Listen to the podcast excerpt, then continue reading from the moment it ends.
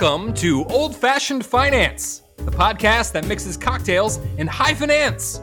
I'm your host, Jason Demland, and I am joined, as always, and in the future, by my good friend and fellow money muddler, Caleb Frankert. Jason, can a podcast about finance be entertaining? Not without alcohol. Well, all right, let's mix it up.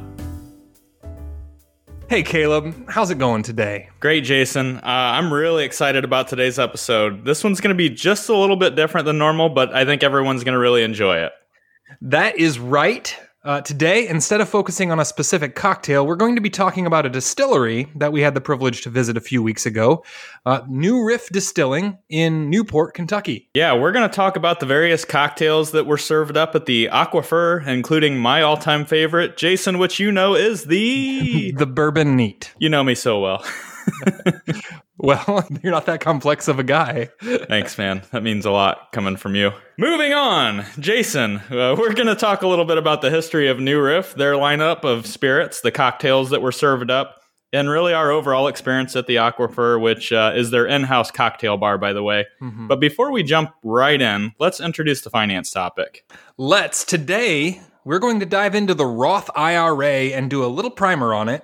Roth IRAs are something we talk about with almost every single one of our clients in some mm-hmm. capacity. So today we're going to tackle some common questions about this little wonderful savings weapon. Uh, what is it? Who can contribute to it? What are the limits? Where does it fit into your overall investing strategy? Yeah, it's going to be a good one. Very applicable. Um, thanks for yeah. that, Jason. Now tell me about New Riff. Uh, this is from their website. You can Google it. It's called New Riff Distillery, if we haven't said. Uh, established 2014. We are a new riff on an old tradition, the tradition or theme being Kentucky bourbon. Founded in 2014 by Ken Lewis, a visionary Kentucky liquor retail- retailer and entrepreneur, New Riff is led by a team of corporate refugees ranging from craft beer to politics and more. New Riff crafts a range of whiskeys, bourbon, rye, and eventually malted rye, and a host of specialty recipes as well as Kentucky Wild Gin. Mm-hmm. Our mission is simple to someday be counted among the world's great small distilleries. Becoming one of the great small distilleries of the world is a long term play with no exact ring to win or title to be declared. We are independently owned by one family, and that independence, the freedom from outside pressures and interests, has allowed us to make an unforeseen declaration for quality for perhaps the first time since the inception of the Bottled in Bond Act in 1897. A Kentucky sour mash whiskey distillery has committed itself exclusively to that quality standard, the world's highest and we proudly lift that bar even higher by bottling without chill filtration. We stand behind this combination of classic American entrepreneurship and ingenuity, passion and knowledge born from one of the world's great spirit regions, and a talented team individually committed to doing things the right way. We are inspired by the great bourbon makers of the past and the wider tradition in Kentucky, but we will play our own riff on the Sour Mash Kentucky regimen, both with our standard of bottle in bond without chill filtration, and through applying that production regimen to wholly new styles of Kentucky whiskey. Yet we also observe the tremendous whiskey history of Greater Cincinnati, and we inhale that rye rich backstory as well. At the end of the day, despite playing a free hand to improvise and create Kentucky whiskey anew, we uphold above all else the time honored Sour Mash Kentucky regimen. We believe it is a fantastic way to make whiskey, fully the equal of the traditions of the world's great whiskeys. Yeah, that's great stuff. Uh, you know, I pick up New Riff's tagline there a new riff on an old tradition. And the Roth IRA is kind of a new riff on an old traditional IRA, is it not? wow, Caleb. that is something. I'm not exactly sure what, but something. You always find some way to tie these cocktail topics with our finance objective. Thanks, Jason. Love you too. well, uh, folks, we tried our fair share of spirits in our time at the Aquifer. New Riff's lineup is pretty impressive. Um, their flagship whiskeys include a Kentucky Straight Bourbon, a Kentucky mm-hmm. Straight Rye, a single barrel bourbon, and a single barrel rye. Um, but they also have uh, on tap, I shouldn't say on tap, but they also have a couple of gin selections in there. Wouldn't that be something? A couple on of gin pot? selections in their lineup, uh, including the Kentucky Wild Gin, which was referenced, uh, and a bourbon barrel gin, which I thought was really good we sampled a few flights when we were there and uh, you know tried a couple of the different variations i, I think yeah. we tried i don't know between the three of us nine unique spirits if i'm not mistaken what were your thoughts yeah we were there for a few hours and it was enjoyable um, but my thoughts are it was good i was impressed i mm-hmm. i am always leery when uh, someone says they're doing some classic thing with a new twist on it. You know, like like new Coke. Mm. Remember that? Mm-hmm. So there was a, there's a bad connotation with that for me. Yeah, But- not great. but they had really good stuff there, and they did a great job of showing off all of what they could do uh, with the cocktail bar and inside the distillery. Mhm. That was called that's called the Aquifer. I think we re- referred to that earlier. Yep. But they mixed up some high quality cocktails, uh, and I've had some really bad ones lately. Um, but theirs were really good. The their the tastes were complex and powerful. There were some really great bourbons and ryes to mix cocktails with. I think. Yeah, as far as the bourbon goes, and they referenced it in their bottled and bond process, it's all higher proof stuff. So the lowest that they have there is 100 proof, which is 50% alcohol. Now, normally, you know, I like the high proof stuff, but I, I can typically tell when I'm drinking high proof when I take a sip. This stuff was so smooth. The way I would describe it is it, it was smooth like a scotch. But it still had the heat that you'd expect from bourbon. Yeah, that that was good. Uh, and the the gin, yeah, the gin was something else entirely. I don't know if you, you it's we both like gin, hmm but this wasn't your typical juniper, piney, forward tasting kind of gin. It had more of a, I hate to say floral taste, but in a good way, not like the Lakeland tobacco way. You ruined Um, my pipe. Anyway, it did. It, it's ruined many a pipe uh, in its time. Some people really like that, but it, you know, Yeah, that's like own. the like the soapy floral not not good. This was not that at all. Not like Um, grandma's fancy soaps. This was no This was yeah right good. the the guest bathroom soaps. No this this bourbon barrel gin was legit. It was very unique and man it made a heck of a martini. By the way you can listeners out there you can check out the recipes uh, for all these drinks that we tried at newriffdistilling.com i really liked it a lot. I think they're doing a great job down there in newport Yeah, I have to agree. Absolutely. The bartender there even uh, tried to get us to like Campari. uh, uh, you asked, you asked, is there any way to make Campari good? And one of the guys there was like, I don't know, add a bunch of sugar. and the other bartender just shook his head no in the background.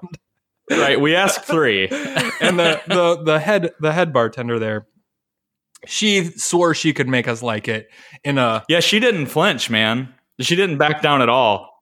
She's like, I'm gonna, I'll make, I'll make you this. It's a Boulevardier, which is a, it's basically a Manhattan, but with Campari. I still wasn't sold. I prefer the Campari to be left out, man. Even though that is the best Campari included drink that I have had, it's just still too bitter for me. A- agreed. But it, it'd be better Yeah. without it. But I recommend, I recommend checking out New Riff Distillery. If, if you see it on the shelf at your your local store, give it a shot. Uh, it's definitely worth it. And I, I found out there's a way bigger following for it that I even knew of because we hadn't heard of it until we visited the distillery. yeah, I, I was really impressed. I thought it was funny that uh, I think we were kind of trying to test the bartenders a little bit while we were down there. Mm-hmm. And thanks to Campari Katie, she had no fear. and I'm not going to say that I enjoy Campari. If you go back and listen to the uh, My Heart Will Go On episode two, where we jumped into Campari drinks, I think you'll, uh, there, there's no mincing words there. but I don't even want to say they hit it well, but it wasn't awful the way that they made it. It's not going to be my go to. Jason, today we're sipping on a couple of new fashions, which is basically an old fashioned using new riff. Uh, I think this is the only one that we didn't try when we were down there. So we know everybody's got their own twist on an old fashioned. How does new riff make them? Yeah, this is the cocktail we didn't try when we were there, so it's pretty fitting that we mix this up for ourselves for this episode.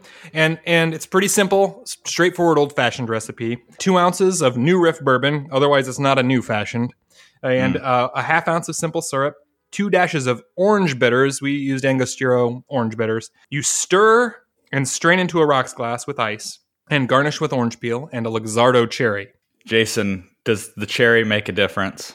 It really does. I have mocked them before in old fashions. and the Luxardo cherries, these are awesome. They are really expensive cherries. I, I can't recommend them if you're not out of debt and already saving 15% of your gross income for retirement.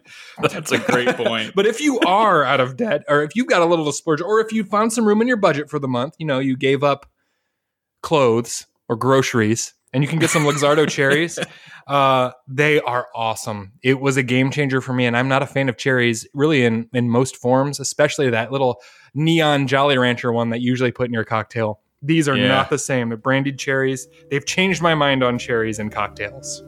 There's something else. Yes.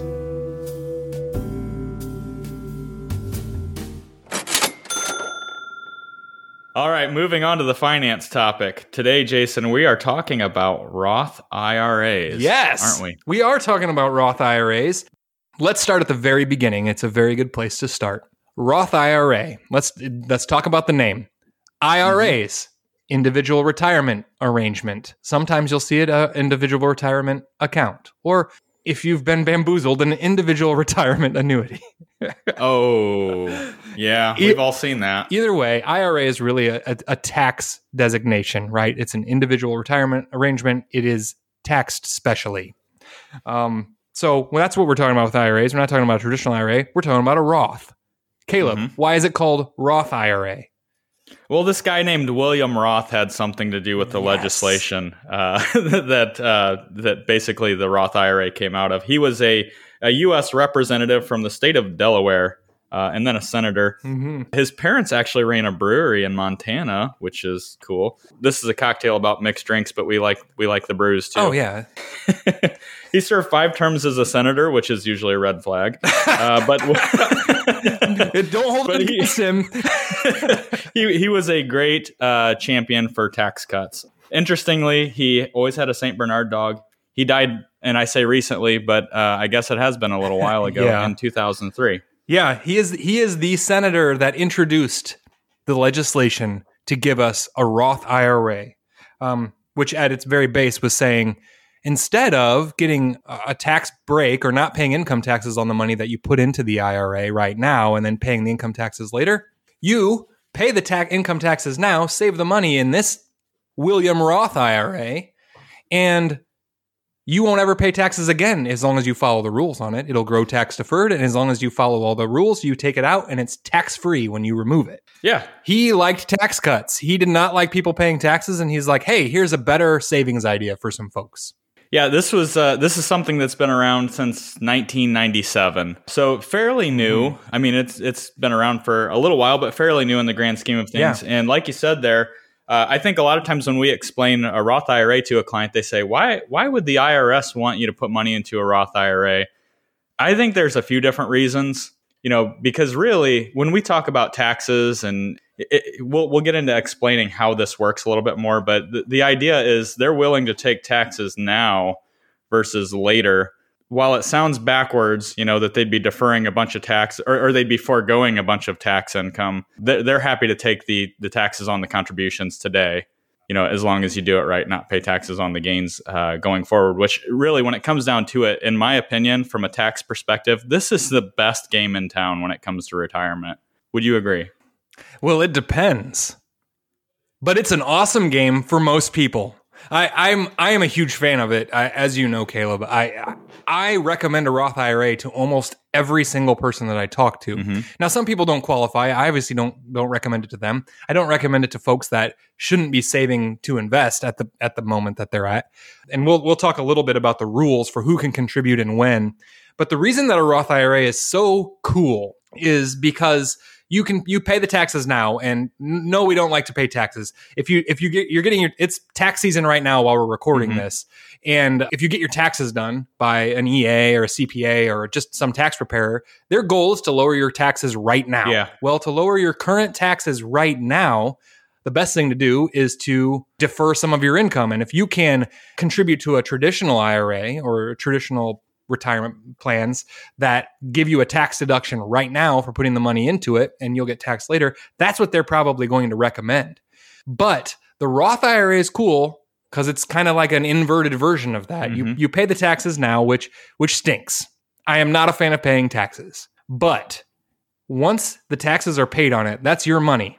You put it into the Roth IRA, you got to follow some rules. Mhm but you control the spigot on it. It's a lot more liberal on taking the money back out because it's your money. You already paid the taxes on it. It's not locked in there with big tax penalties theoretically mm-hmm. to take it out. So so maybe it's a little more liquid, but the biggest bonus comes when you are at retirement age. If so right now you have to you put the money in a Roth IRA, same with the traditional IRA. You got to wait until you're 59 and a half to take money out. But if you do that, you can take out $1,000, $50,000, $500,000 out of your Roth IRA and you don't have to think about the tax implications one bit. Yeah. The uh, the idea there is really in Uncle Sam's eyes, hey, we've settled up on this money. We're good. Right. Yeah, we're good. So, uh, like you said, uh, there are some rules that you have to follow. But if you need to dip into those funds for any reason, uh, and obviously we don't encourage it uh, because it is such a great tax efficient, efficient vehicle for down the road. But let's say that you you know you made Roth contributions for a few years and something comes up and you, you absolutely have to access cash. You can take your contributions out without any penalties. When you get yep. beyond that contribution and you get into the earnings, well, if you haven't done it the right way, and we'll talk about the right way to do this in a little bit, then you pay a little bit of penalty and you're going to pay taxes. But the thing is, like like you brought up with uh, tax preparers, looking for current tax break, uh, breaks. What is the best way to pay less taxes today? A lot of tax preparers are a big proponent of the traditional IRA. I think we're more proponents of the Roth because we're looking at the the long term. Yeah. You know, I tell everybody in general, if you don't have a tax problem right now and Roth is an option, it, that's really, in my opinion, th- that's the first thing you want to explore. You know, if you think of it this way, we'll get into some of the logistics, but let's say over the course of your career, you were able to make $200,000 in Roth contributions and you do everything the right way and you get to retirement and that account has grown to a million dollars. Okay, you've effectively paid taxes on $200,000 spread out over the course of your career. And, and, I'm just pulling that number out of thin air, but let's just let's just call it 200. That's $800,000 in gains that you can pull out if you followed the rules without paying taxes on at all ever. No capital gains taxes, no more income taxes as as tax law stands now. Yeah. And and another aspect and the reason that the IRA is a good thing anyway is the idea of tax deferred growth, meaning if you have appreciation in there, so if you put $10,000 into your IRA or your Roth IRA, however it gets in there, if it's pre or post tax, it doesn't matter for this example. It's going to grow. If you invested it in a stock or a basket of stocks or whatever it is, it it hopefully uh, appreciates in value. So you put in $10,000 of your money and if like in your example it's worth more than that later, not only did it grow, it grew more because instead of having to pay taxes every time you rebalanced um, mm-hmm. uh, or you know like you would with a with a regular taxable account, the money that you would have paid in taxes is still in the account. So you have the compounding yeah, dividends effect. or capital gains distributions, anything that's going to happen on an annual basis anyway. Right. Interest credited to it, capital appreciation, capital gains and dividends. It all just roll if you have it just rolling back in, none of that's being taxed and it's mm-hmm. growing. Mm-hmm. So it increases the effects of of compound interest. That's why a traditional IRA and a Roth IRA are good ideas for saving anyway if you qualify. And then with the Roth, mm-hmm. it's just it feels it feels like cheating you've done the painful part already because you you yeah. paid taxes right now and and the IRS is happy because they need tax revenue. That's that's their job. And they got the taxes now and they're like, "We're good. You've got tax deferred growth on all of that money. You should be shooting for appreciation with that money." And when it appreciates, you've got all of this gain that is not going to be taxable anymore. And it doesn't matter how much you take out or when, as long as you're past 59 and a half. It's like you said, it is probably the best game in town. It's why we talk about it with almost everyone.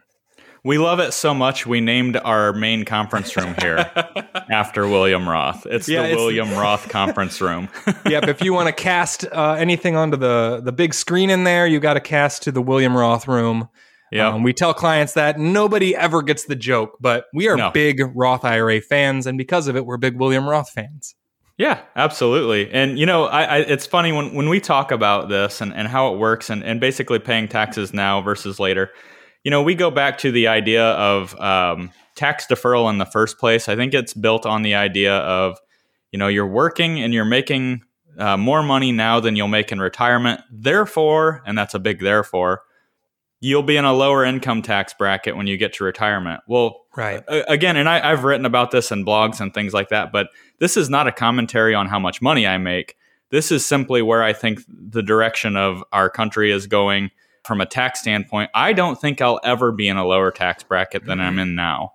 I don't see how that that could possibly be the case. And looking at this, you know, when we look at tax deferral and the benefits of, I would rather settle up now where I think I'm at a lower income tax bracket than I'll be in retirement. From the IRS's standpoint, though, if, if you were the IRS looking at this as a business move, you wouldn't take this deal, would you? Take a little bit of tax revenue now and give up all of the growth later?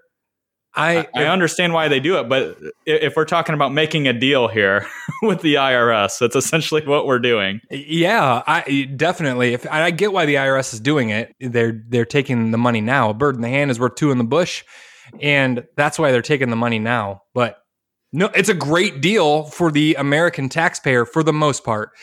Mm-hmm. There are situations where a traditional IRA would make more sense for someone than a Roth IRA. But as a general rule of thumb, your question for your financial advisor or you opening accounts or for yourself, if you manage your own retirement stuff, should be Can I do a Roth IRA? Mm-hmm. How can I do Roth IRA contributions? Because getting the money in there has so many more benefits than just is your effective tax rate higher now than it will it be than it will be when you take money out of the account. Mm-hmm. That's an important calculation to do, and you should definitely consider it because if you plan to impoverish yourself in retirement, well, a traditional IRA definitely might make more sense. If you plan on leaving it to beneficiaries of never using it, sometimes there's reasons to leave it in traditional, but almost always a Roth IRA is better as a better asset to inherit. Almost always. Definitely. And it's it's awesome. Your question should be you are saving for retirement. Can I do a Roth IRA? Should I do it right now or should I wait? Those are really the main questions you should ask yourself. Yeah, uh, you know, you brought something up that I, I don't think that I didn't have written down in my notes when we talk about this, but inheriting a traditional IRA versus a Roth IRA. Uh, when I'm explaining to clients why I like the Roth so much and why that's the option that we should pursue, pursue if it is an option, you know, when we talk about, and we, we have those clients who are are taking advantage of tax deferral, but realistically, eh, eh, you know, in all probability, they're probably not relying on their IRA for income. And that's a great situation to be in. A lot of these folks say, look, my kids are going to inherit this. Well, uh, that's where I ask the question okay, so, you know, assuming that uh, life expectancy, we're, we're going to we're going to talk about life expectancy now. When do most people pass away? You know, they're in their 70s or their their 80s, okay? Mm-hmm. And I understand that uh, life expectancy uh, continues to climb, but that's a slow uh, it's a slow process. So if, if you're passing away in your 70s or your 80s, how old are your kids? They're probably in their late 40s or their 50s or their 60s. Now, mm-hmm. when we talk to retirees, at what phase in your life are you probably making the most money that you've ever made before? In your 50s, it's your the last 60s. years before retirement, usually making more money than you've ever made in your life right before you hang it up and therefore you are in the highest tax bracket that you've ever been in your life. Right. So, let's talk about what happens when you inherit a traditional IRA. Well, this is pretty. This is legislation that actually, um, with COVID, kind of uh, it came out. It was it was a topic for a couple of months, and then it just disappeared because of COVID. But the Secure Act, right? Changed some things when it came to uh, traditional IRAs, retirement assets in general. And one of the biggest ones was inheriting uh, a traditional IRA or a traditional retirement asset. It used to be that if you inherited an asset, you could, let's say you were, you, you know, your mother or father passed away, you inherit that asset, you can stretch it out over your life expectancy as far as the withdrawals that you have to take. That's mm-hmm. not the case anymore. So, Jason, you have 10 years now to pull that money out and settle up with Uncle Sam. So let's go back to my my example of I put two hundred thousand dollars into an account. It's now a million dollars. If that's a traditional IRA, that means that I delayed paying taxes on two hundred thousand dollars over my working career. Well, now I've got a million dollar tax time bomb at some point. If I right. don't plan on taking anything out and my kids inherit that, let's just say they inherit a million dollars and now they've got to stretch that out over 10 years let's do simple math and say that the account doesn't grow. They've got to take $100,000 a year out, mm-hmm. which is taxed at ordinary income rates. In your 50s or your 60s, when yep. you're making more money than you've ever made and paying more taxes than you've ever paid, I say if you're going to do your kids a favor, do them a favor. Is it more tax effective for you to settle up on taxes today, if you can, and turn those tax deferred gains into tax free gains that, yes, they'll still have to take out, but now it's tax free. Uh, what's the if you're not planning on using those assets for retirement? What's the most tax effective solution there? The Roth IRA leaps and bounds.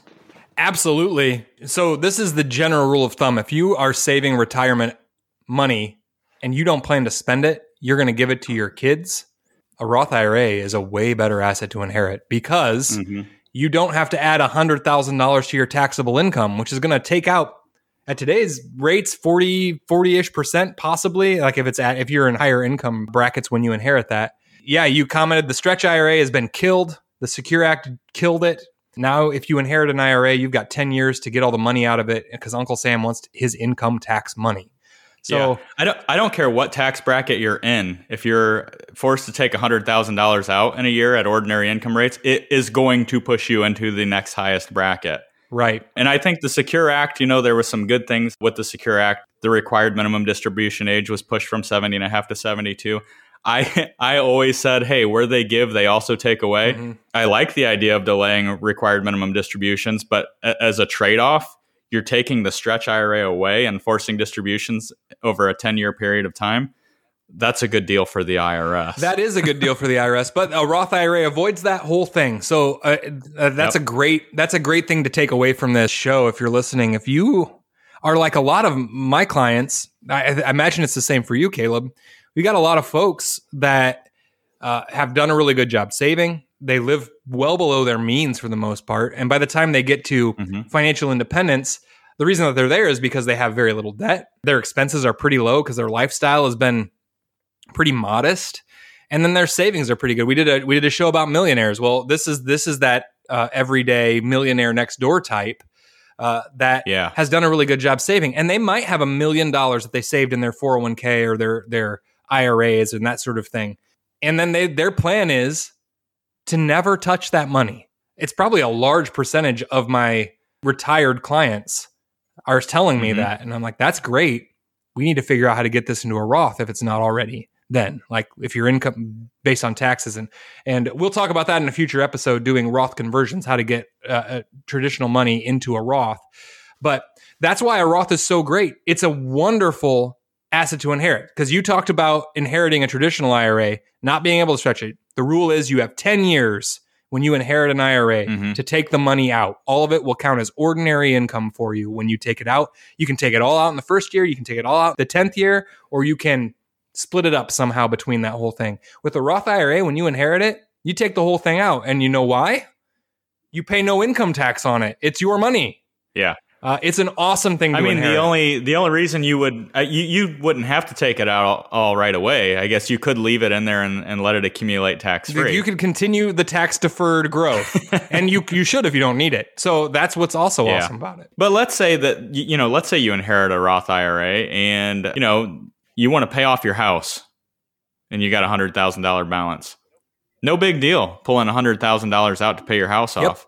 Now, if you do that from a traditional IRA, you got to pull out a whole lot more than a hundred thousand dollars to pay off that hundred thousand dollar mortgage right. balance. So uh, whatever your effective tax rate is on top of that. On top That's of, what yeah. I, I tell people when I'm talking to them. I'm explaining why I'm such a, a fanboy of the Roth IRA, which most people in finance are because it seems like a slam dunk. But like you said before, you know, from a tax standpoint, we've, we've said this before, uh, a CPA or an EA, a lot of times their job is really to minimize taxes now.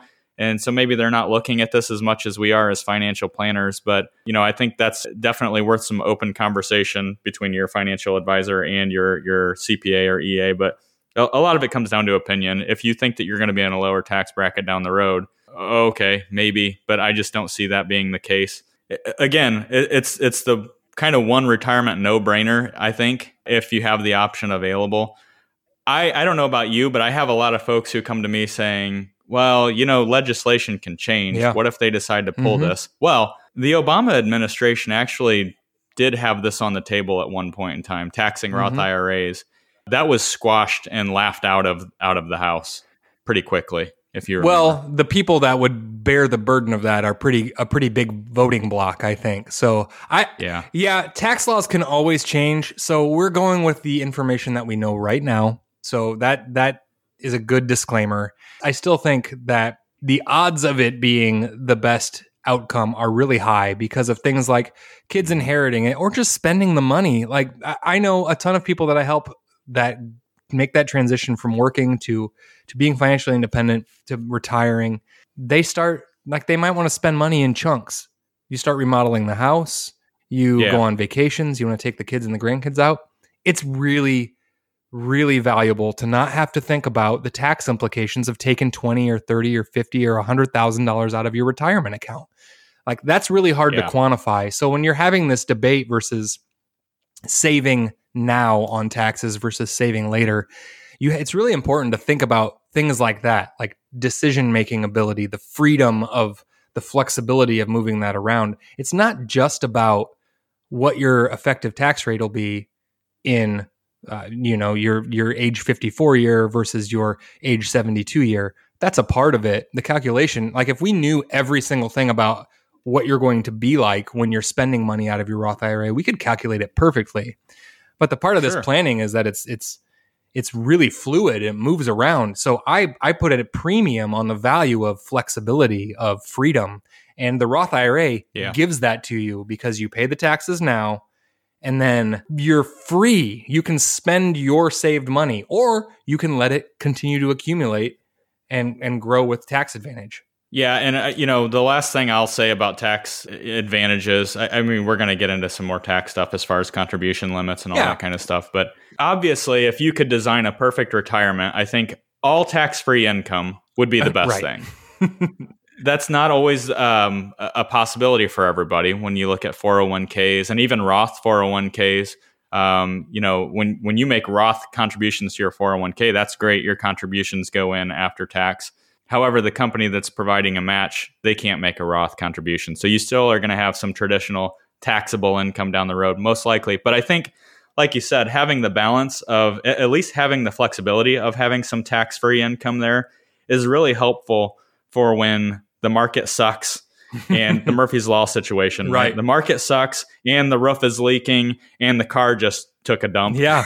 and you need to pull some cash and you're on the, the cusp of another tax bracket, the Roth gives you the flexibility that you need there, you know, to to to access big chunks of money without uh, being a huge tax problem. So I think that we've gotten a really good kind of overview of why we're big fans of the Roth IRA and why it's worth your time thinking about it. So let's get into a little bit of the the technical stuff. sure. Who can contribute to a Roth IRA? What are the rules? Let's give a let's give a, an overview of that. Yeah. So as far as Roth IRAs, like most things that we're looking at when it comes to the tax code, we're looking at income ranges as far as who can contribute. So for a single person with a modified adjusted gross income of under $140,000, the Roth is going to be an option.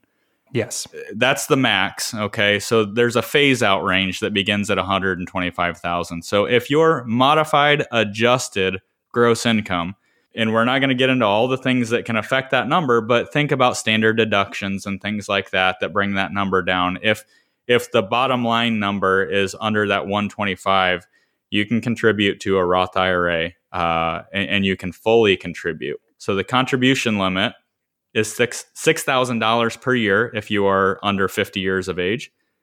At 50, you're eligible to take advantage of the catch-up provision, uh, which allows you to add an additional one thousand dollars, so a seven thousand dollar max uh, contribution. Did Heinz Heinz sponsored that? Get it? Catch up. I'm sorry.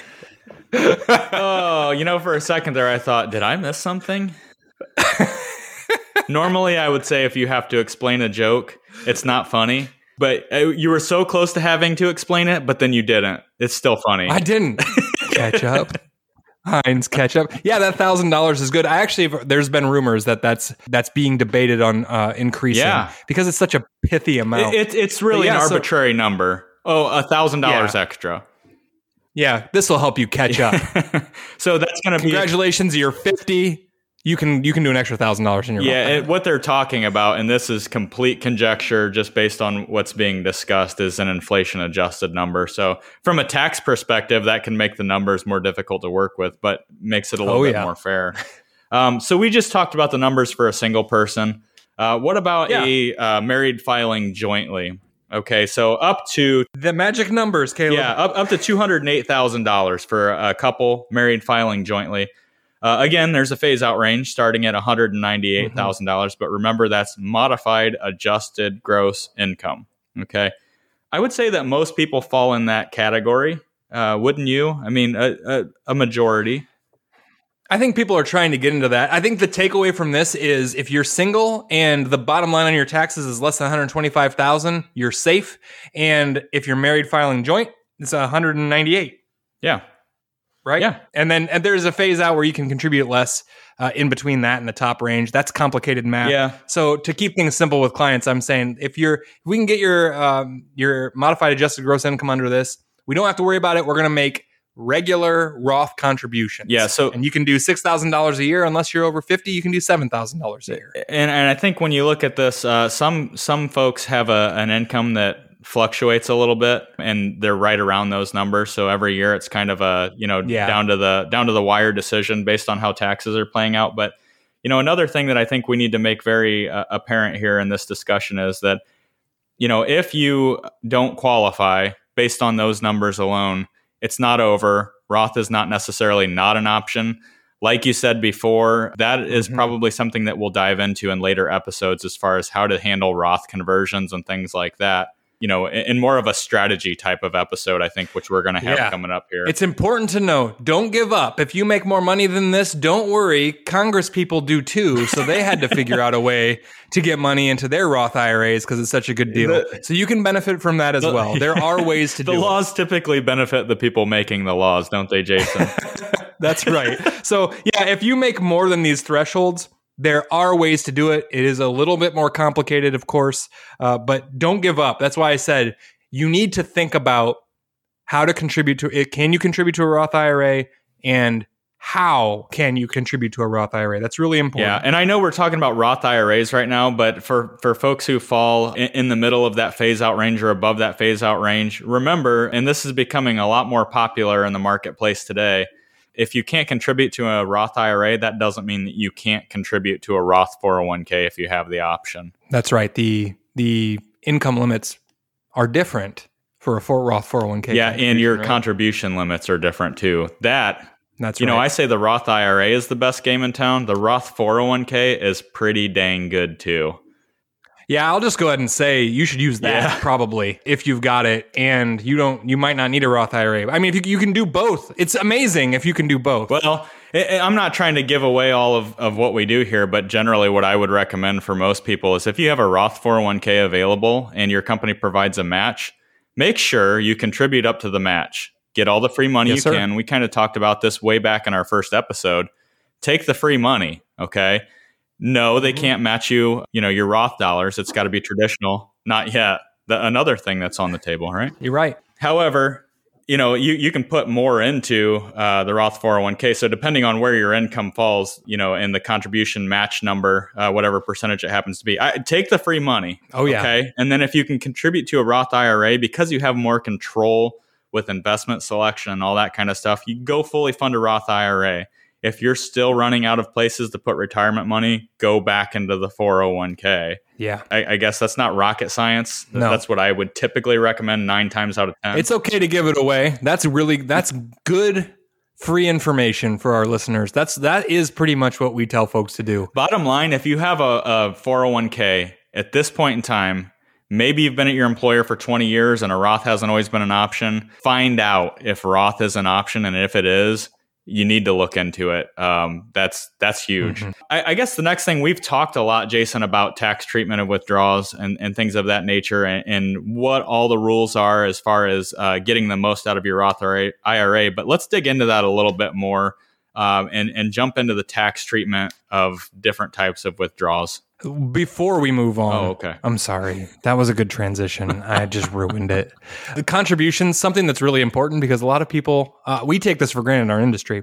But another really big rule about Roth IRA contributions is you can't contribute unless you have an earned income. hmm You need to have made at least as much money as you're contributing to a Roth IRA. True. But what about if you have, if you're married and your spouse doesn't work? I'm glad we didn't forget this, or you didn't forget this, Jason. Great point. We great, are a great team. point. We between the two of us, man, we are a good financial advisor. I think I think you and I our powers combined. Yeah, man, there's such such such thing as a spousal IRA, Uh-huh. and this was this was actually a pretty cool invention. If if you're working and you qualify for Roth con- contributions because you have an earned income, you can also contribute to a spousal IRA, even if your spouse does not have an earned income. Yeah. Uh, it's really cool. Like in my situation, my wife stays home. She's awesome. She's lovely and beautiful and hopefully listening to this. And uh, she has a Roth IRA when we made some contributions. And she, when we did that, she said, What? I don't, why are we saving for me? Is this okay? Yes, it is. Yeah, If because you, if- have to be able to say, "Look, honey, you work harder than I do. You should be able to contribute to retirement too." That's right. That's right. So you can do a spousal IRA. The contribution limit is the same based on age, six thousand dollars unless you're over fifty, uh, and then you can do seven thousand dollars a year. Um, but I thought it was worth mentioning that Yeah. that exists. So you do need an earned income, Great. unless you are a non-working spouse. Whether your spouse stays home with kids, uh, whether they are working on becoming an Instagram influencer, or you know, getting paid to do video games or whatever, you can Right. contribute. or if you're like a nurse anesthetist and your, your husband is staying at home trying to be a rock star, Yeah, you can make Roth contributions for him too, as long as you qualify. awesome. All right, so tax treatment of withdrawals, Jason. Hit us with those, Caleb. We kind of have alluded to them before, but hit us with the big ones. Sure. So the biggest thing when we talk about uh, withdrawals from a Roth IRA, we talked about settling up on the taxes, but how do you make sure that your growth comes out tax free as well? Well, there's a couple of big points here. Uh, Mhm. One is 59 and a half. Okay. You got to take withdrawals after 59 and a half uh, for that tax. And, and that kind of, you know, goes with traditional IRAs too. Any kind of retirement withdrawal before 59 and a half from an IRA standpoint is going to come with some kind of a penalty unless there's some kind of extenuating circumstance. So there Yes. is an additional uh, uh, caveat here with the Roth, which is five years. Got to be open, established within uh, the last five years. Okay, or I'm Mhm. sorry, at least five years. It's got to be open that long before you can take stuff out. Let, let's say you do a big conversion your last year uh, before you retire, and you've got a Roth IRA that you you've had for a year, and then you go to pull the gains the following year. That's not going to fly. So there's some planning involved. Uh, five Right. years and 59 and a half. So what if you know it's less than five years? You're over 59 and a half. Sorry, you're going to pay. You're going to pay some taxes. You know, if it's less than five years and you're under 59 and a half, penalties and taxes. Okay Right. less than five years, over 59 and a half, taxes. less than five years, greater than five years, and under 59 and a half, still taxes, penalties. So It's confusing, Caleb. at least five years, at least 59 and a half. You need to have it open for five years and be over 59 and a half to avoid all of that gobbledygook that Caleb was just saying. But let's talk about premature distributions. Do we have to? Yes, Okay. I, we don't encourage it.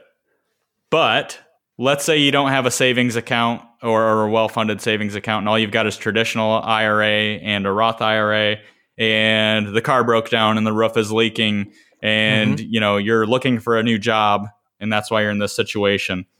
Okay, so you can take a premature withdrawal.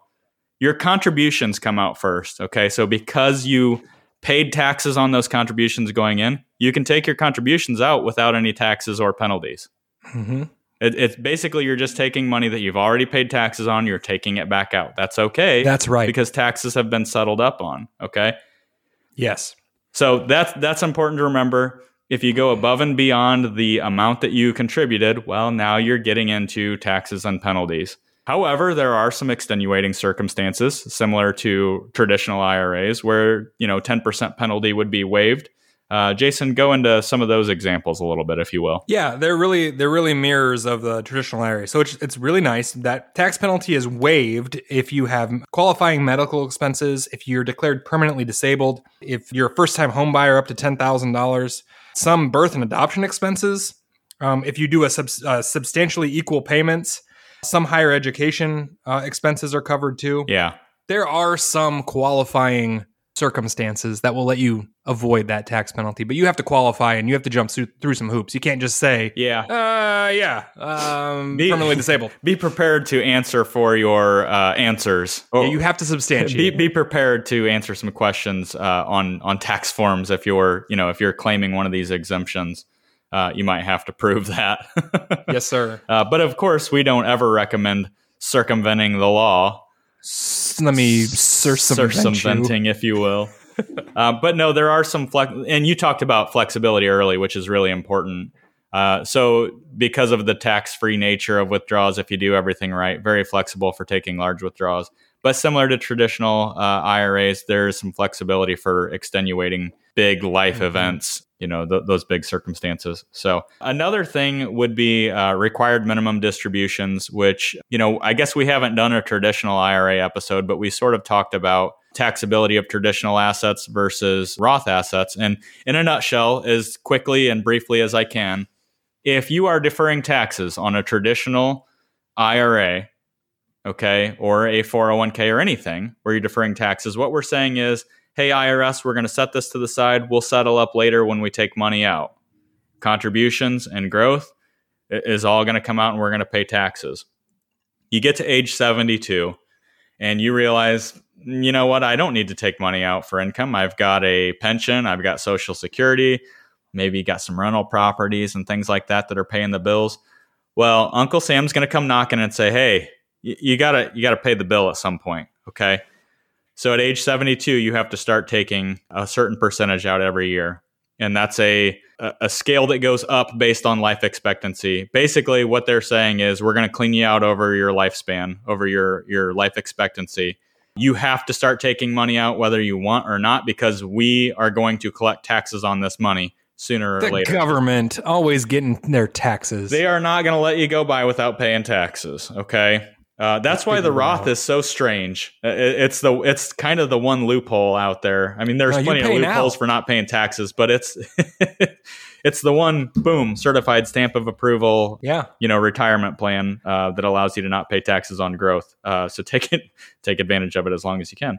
Work that tax code. Work that tax code. Because in the IRS's eyes, a Roth IRA has been settled up. They're not going to require that you make distributions because there's, uh, quite frankly, nothing in it for them. That's right. No required minimum distribution for a Roth IRA. Praise the Lord. Praise the Lord. So, you know, when we talk to clients in retirement, it's funny because even some retired folks are doing Roth conversions. Again, we'll talk about that in another episode, I think. But Yeah. Oh, it's what a tease. I mean, we're going to talk about a lot of things uh, Roth conversions, backdoor Roth IRA contributions, the mega conversion. Mega Roth conversion. Yeah, I mean, there's some pretty cool it's stuff. awesome stuff. We're gonna have a Roth IRA series, I think, Caleb. I think this is kicking it off. I, I like that uh, because, again, uh, this is something that's so beneficial for most people. Most people, in one way or the other, can benefit from a Roth. Whether they're in those income limits or not, there's probably a way that you can make this work in your benefit. And, like we always say, work that tax code. so, in summary, the Roth IRA is awesome. Yes, I agree. New riff is awesome. They're good, and not as good as the Roth IRA. The new the new riff on an old traditional IRA is pretty sweet. Uh, we like them both. Um, if you have the opportunity, enjoy both Roth IRAs and I'm just going to say it, whiskey. yes, we want to enjoy life. Uh, let's let's enjoy it. Yeah, cool, man. So I think that uh, there's no controversy here. the Roth No. is pretty great as long as it's available. Again, speculation that what if, what if, what if. Well, as long as it is, let's take advantage of it. Let's use it to our benefit. Cool. Yes, Anything to add, Jason? I've added all that I want to add for today. Okay, well, great. Uh, in that case, I think it's time for. Questions straight up.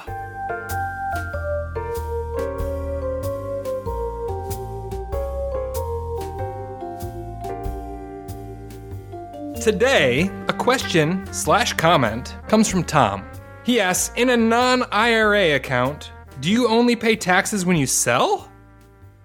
Funny stuff for sure. Makes me want to start drinking fancy stuff.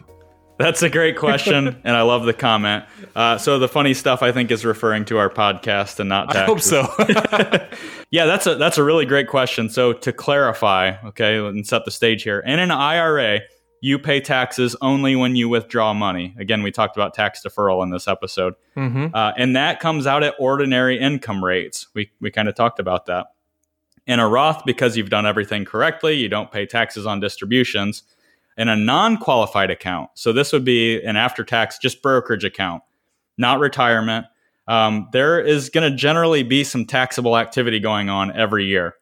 Um, that can be from the sale of an asset, in which case you're going to pay taxable uh, capital gains, uh, whether that's short or long term, and the number there is one year or, or longer. And by the way, short term capital gains, if it's short term, you're going to pay ordinary income mm-hmm. taxes. Mm-hmm. Yep. If it's long term, as of now, and there's a lot of speculation about capital gains taxes going up. But as of now, capital gains, there's a 0% bracket, there's a 15% bracket, and there's a 20% bracket. Right. Okay. So depending on where you fall, long term capital gains can be a lot more advantageous uh, for your taxes.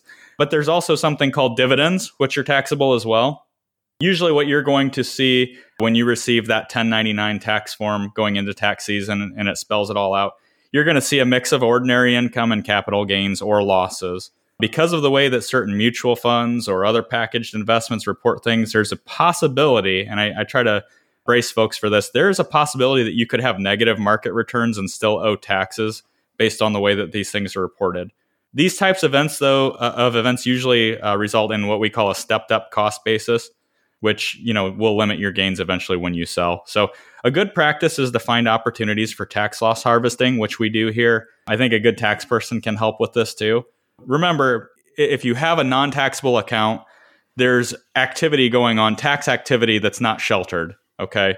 You're going to have taxable uh, occurrences happening in that account. Are there ways to work around that? Absolutely. But remember, and I tell everybody this remember, if you're paying taxes, you've made money. So it can't be all yeah. that bad. I don't know. Hopefully yeah. that helped. Yeah. At some point, usually taxes indicate that you increased somewhere unless mm-hmm. something went haywire.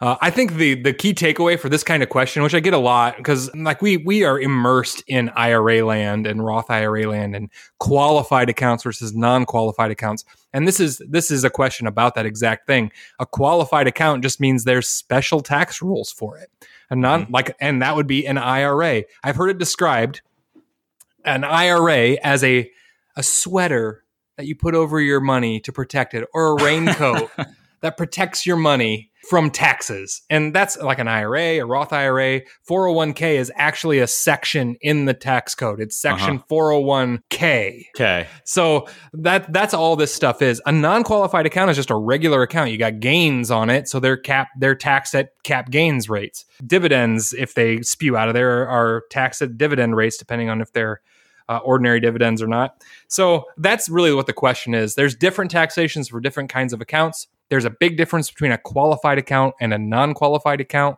So mm-hmm. it's important to to know know that difference and, and kind of look it up. A good financial advisor and tax person will help you with that. Yep, absolutely. And if you got two that are on the same page, that's awesome. cool. Jason, I've got a couple of questions here. And, uh, well, sort of one question, two questions in one. Anonymous asks, "Oh, what exactly is high finance and money muddling?" I'm sure everyone that has listened to this wants to know what high finance is. And it was just me being goofy at first, but really has turned into the high higher ends of the steps to financial independence. So in the early phases, you'll be talking about getting out of debt, getting an emergency mm-hmm. fund, getting the right risk management stuff in place.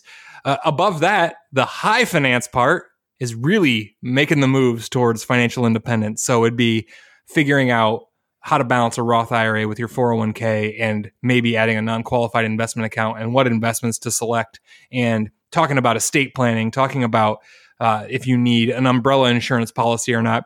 That's high finance. Really, everything above getting debt free is pretty yeah. much the high finance. Money muddling? I don't know. I don't know what that is. So if you're if you're not uh, well versed in cocktail language, muddling is something that you do to express oils, right? some kind of mixer like orange peel or It's lemon stirring peel and smashing. leaves. It's stirring and smashing, Caleb. Expressing oils. It's just us trying to be funny. But like I said earlier in the episode, if you have to explain the joke, it's not funny. So sorry, everybody. It was not very funny. This podcast is almost called Money Muddlers, and I'm glad it's not because nobody knows what the heck that means. Yeah, someone we consulted with said, no, I don't like that.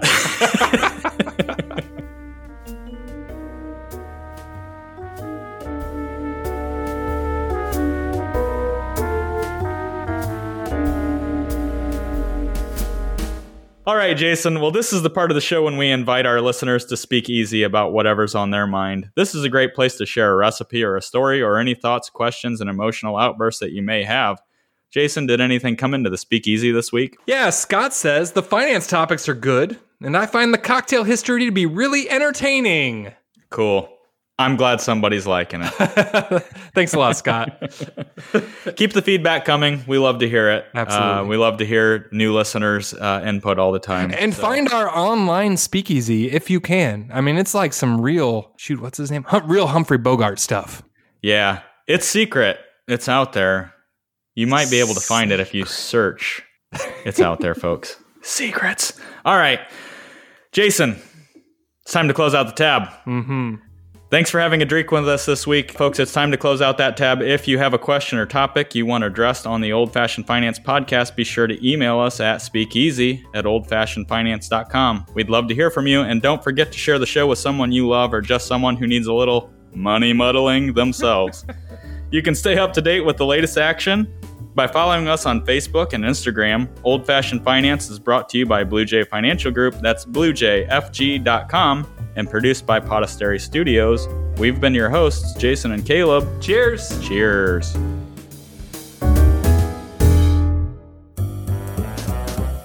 Blue Jay Financial Group, LLC, Blue Jay, is a registered investment advisor registered with the state of Ohio.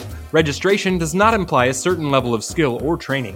The presence of this advertisement on this podcast shall not be directly or indirectly interpreted as a solicitation of investment advisory services to persons of another jurisdiction unless otherwise permitted by statute. Follow up or individualized responses to consumers in a particular state by Blue Jay in the rendering of personalized investment advice for compensation shall not be made without first complying with jurisdiction requirements or pursuant to an applicable state exemption. All verbal and written content on this presentation is for information purposes only. Opinions expressed herein are solely those of Blue Jay, unless otherwise specifically cited. Material presented is believed to be from reliable sources, and no representations are made by our firm as to other parties' informational accuracy or completeness. All information or ideas provided should be discussed in detail with an advisor, accountant, or legal counsel prior to implementation.